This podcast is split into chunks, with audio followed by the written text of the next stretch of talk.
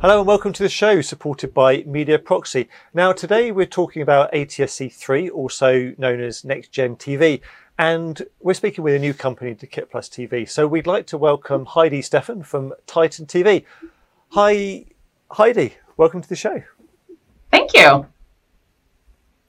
Hi. So, I tell you what, why don't we start with a little bit of history about ATS3 or Next Gen TV? Give us, give us a bit of background. So ATS um, ATSC has been around for a while, and then ATSC3 kicked off about 10 years ago. So if anyone's familiar with the digital transition in 2009, um, people always ask what happened to ATSC2, uh, which is a mobile initiative that didn't quite get off the ground, but since then 3.0 has really right. started to escalate. Um, and with that, a lot of stations have gone live. The last thing that I'd heard about 60 some markets would be live end of this year.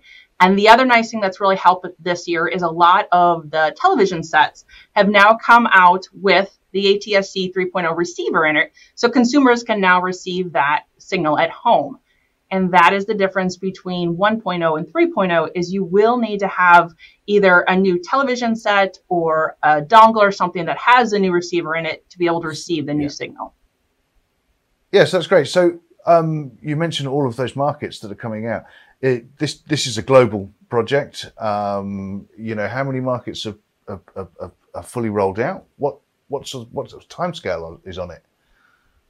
So Titan TV is more focused with the U.S. So for what I'm aware yeah. of is more on the U.S. side. I do know that Korea has launched the standard and they had launched it for the last yeah. Winter Olympics, and it's going very well there. Okay. So with our involvement, again, they're looking at by end of this year about 60 markets plus to go live and then another more aggressive rollout next year for each of the additional markets now when i say a market that's a us market and that doesn't mean every station in the market is then broadcasting the new 3.0 signal it's just a set of stations and each market is different on what those include as yeah, far as which okay. networks and which stations are going live in each market yeah. so heidi can you tell us what you can provide with Next Gen TV and ATSC3 um, and the enhancements to products around ATSC3? Yeah, so most broadcasters in the US really know us for our PSIP data. So that's the metadata that goes out with the current 1.0 signal to consumers when they click on guide on their TV. That's the metadata that's coming through. So for ATS 3.0, we can provide now what they're calling in a standard ESG data service. So that's electronic service guide. It's the same metadata that's going to go out that you're seeing yeah. in 1.0, but with 3.0, the enhancements is really the rich metadata. So now you'll be able to see show cards and movie posters and then additional content, not only just about the program, but more about the actors and actresses. So think of your OTT experience today with your Netflix, Amazon Prime, yeah. and you're looking at a movie and you want to dig deeper into that. That's what ESG data service will be able to provide for over the air consumers with ATS 3.0 or a next gen TV. So we're excited to be able to provide that. And we're able to go a step further. So we have a tool called MediaStar Scheduler. It is an online tool that allows broadcasters today to build out their schedule five years in the future. With this tool, they can add their own programming.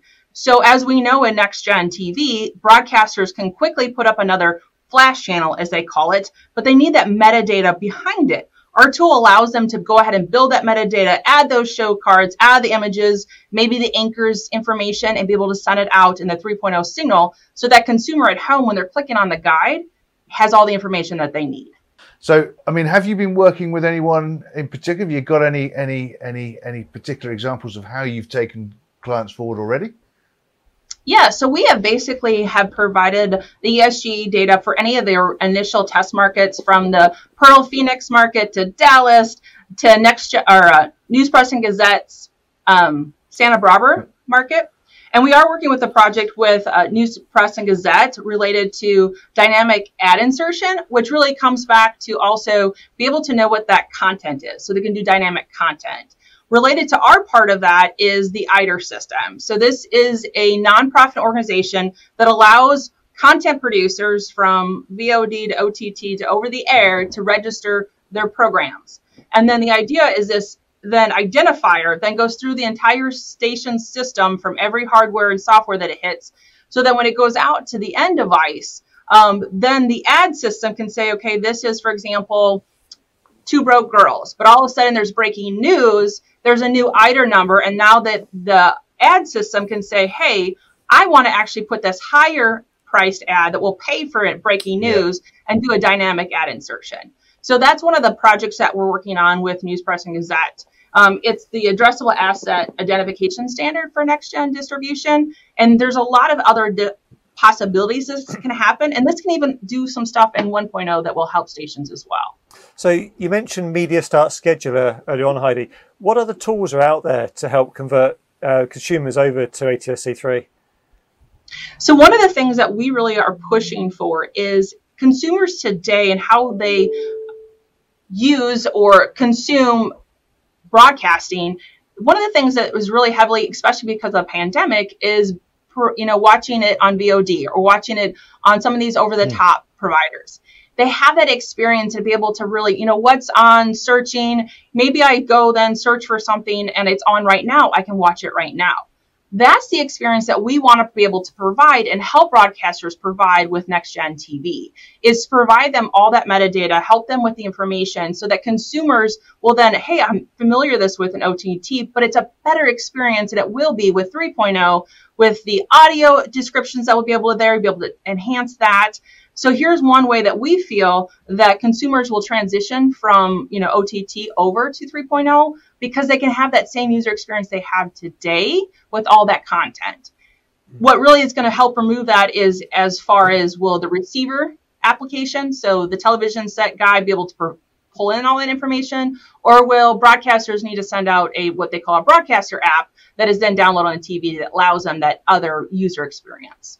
Yeah, so the a, a little little uh, sort of a, a, side question in a way: Does the broadcaster actually need to invest in anything other than your services in order to be compliant? They, or they probably don't have to, but that's going to make their life a lot easier to invest in your services. They don't have any hardware upgrades or anything, do they? Or do they? There will be upgrades, but with the repack that just happened in the US that just finished up about a year ago. Uh-huh. A lot of stations, what they did is when they had to do the repack, had to buy diff- additional equipment for that. They actually invested in equipment that right. can also be used for next gen television. So some already have that equipment in there, they just haven't put it in place. The other thing will be some of the hardware or actually investing in what we call broadcaster applications. So it's just an app that would sit on the television that provides more flexibility for the local broadcaster. And again, that broadcaster app could be very different from one station to another station in the market. So it just depends on what the individual broadcaster wants to provide and the additional services in that application. That's great. Thank you very much indeed, Heidi. So, um, just for those watching, where can they find out some more? For more information, go to our website, which is titanTVinc.com.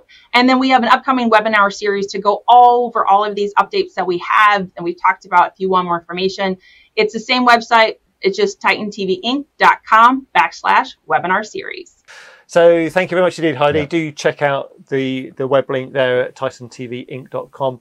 Thanks also to Media Proxy, of course, for their support of Kit Plus TV. Thank you for watching, and we'll see you next time.